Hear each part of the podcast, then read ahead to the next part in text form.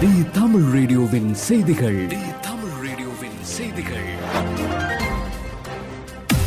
செய்திகள் வாசிப்பவர் பிரியா அம்பிகை பாலன் முக்கிய செய்திகள். ஒமிக்ரோன் வகை கொரோனா கிருமியின் புதிய துணை ரக கிருமி ஐம்பத்தேழு நாடுகளில் அடையாளம் காணப்பட்டதாக உலக சுகாதார நிறுவனம் தெரிவித்துள்ளது. இது பத்து வாரங்களுக்கு முன் முதன் முதலில் தென்னாப்பிரிக்காவில் அடையாளம் காணப்பட்டுள்ளது. அண்மையில் மேற்கொள்ளப்பட்ட பல ஆய்வுகளின் மூலம் இந்த துணை ரக கிருமி ஒமிக்ரோனை விட அதிவேகத்தில் பரவக்கூடியது என்பது தெரியவந்துள்ளது. இருப்பினும் புதிய துணை ரகத்தை பற்றிய தகவல் தற்போது மிக குறைவான அளவில் உள்ளதென நிபுணர்கள் தெரிவித்துள்ளனர். ஒமிக்ரோன் வகை கிருமி டெல்டா போல இல்லாமல் கடுமையான கோவிட் நைன்டீன் நோயை உண்டாக்காது. அதே போல அதனுடைய துணை ரகமும் உள்ளது என்று நிபுணர்கள் நம்புகின்றனர். அமீரக செய்திகள். சுகாதாரத்துறையில் சிறப்பான பயன்பாடு காரணமாக அமெரிக்காவின் இரண்டாயிரத்தி இருபத்தொராம் ஆண்டுக்கான சிறந்த செயலி என்ற விருது அமீரகத்தின் அல்ஹோசன் செயலிக்கு வழங்கப்பட்டுள்ளது. சமூகத்துக்கும் பொதுமக்களுக்கும் இந்த செயலி சிறப்பான சேவையை வழங்கி வருவதால் சிறந்த செயலிக்கான விருது பெற தேர்வு செய்யப்பட்டுள்ளது. அமீரகத்தில் கொரோனா பரிசோதனை செய்பவர்கள் தங்களின் விவரங்களை தெரிந்து கொள்ள உதவும் வகையில் அல்ஹோசன் செயலி இருந்து வருகின்றது. இந்த செயலி அமீரக சுகாதாரம் மற்றும் நோய் தடுப்புத்துறை அமைச்சகம் அல்ஹோசன் தேசிய சுகாதார அமைப்பு உள்ளிட்டவற்றின் ஒத்துழைப்புடன் செயற்பட்டு வருகின்றது. இது அமீரகத்தின் அதிகாரப்பூர்வ செயலியாக இருந்து வருகின்றது. வளைகுடா செய்திகள். பல மாத விவாதத்துக்கு பிறகு குவைத் சுகாதார காப்பீட்டு குழு சேவைக்கான வருடாந்திர கட்டணத்தை நிர்ணயித்துள்ளது.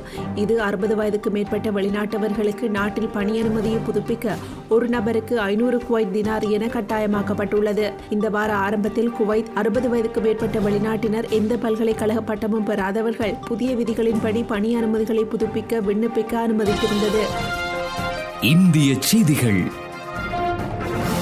கொரோனா பரவல் காரணமாக கடந்த ஒரு மாதமாக சென்னை மெரினா பெசன் நகர் கடற்கரைகளுக்கு பொதுமக்கள் செல்ல தடை விதிக்கப்பட்டிருந்த நிலையில் பிப்ரவரி முதலாம் தேதி முதல் அனுமதி அளிக்கப்படும் என சென்னை மாநகராட்சி தெரிவித்திருந்தது. இதனிடையே கொரோனா தொற்று தடுப்பு மற்றும் முன்னெச்சரிக்கை நடவடிக்கையாக அறிஞர் அண்ணா உயிரியல் பூங்கா வண்டலூர் கடந்த பதினேழாம் தேதி முதல் முப்பத்தோராம் தேதி வரை பொதுமக்களுக்கு அனுமதி வழங்கப்படாமல் இருந்து வந்தது. இந்த நிலையில் வண்டலூர் அறிஞர் அண்ணா உயிரியல் பூங்காவில் இன்று முதல் பார்வையாளர்களுக்கு அனுமதி வழங்கப்பட்டுள்ளது.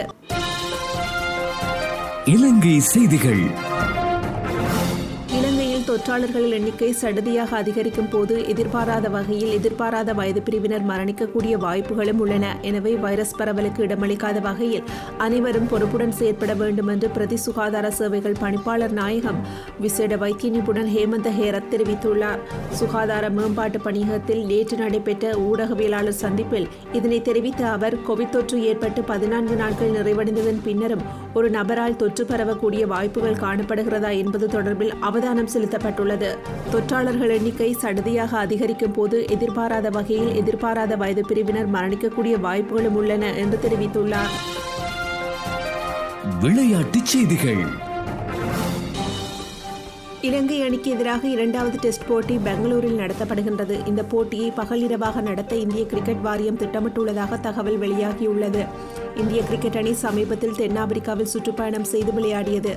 இதில் டெஸ்ட் தொடரை ஒன்றுக்கு இரண்டு என்ற கணக்கிலும் ஒருநாள் தொடரை மூன்றுக்கு சைபர் என்ற கணக்கிலும் இந்திய அணி இழந்தது.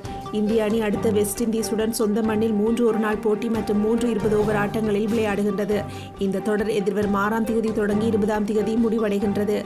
அடுத்து இலங்கை அணி இந்தியா வந்து இரண்டு டெஸ்ட் மற்றும் மூன்று இருபது ஓவர் போட்டிகளில் விளையாட உள்ளது. இத்துடன் தி தமிழ் ரேடியோவின் காலை எட்டு மணி செய்தி அறிக்கை நிறைவு பெறுகின்றது. தொடர்ந்தும் ஆர்ஜி ஹாசினியுடன் தி நிவி ஷோவில் இணைந்திருங்கள்.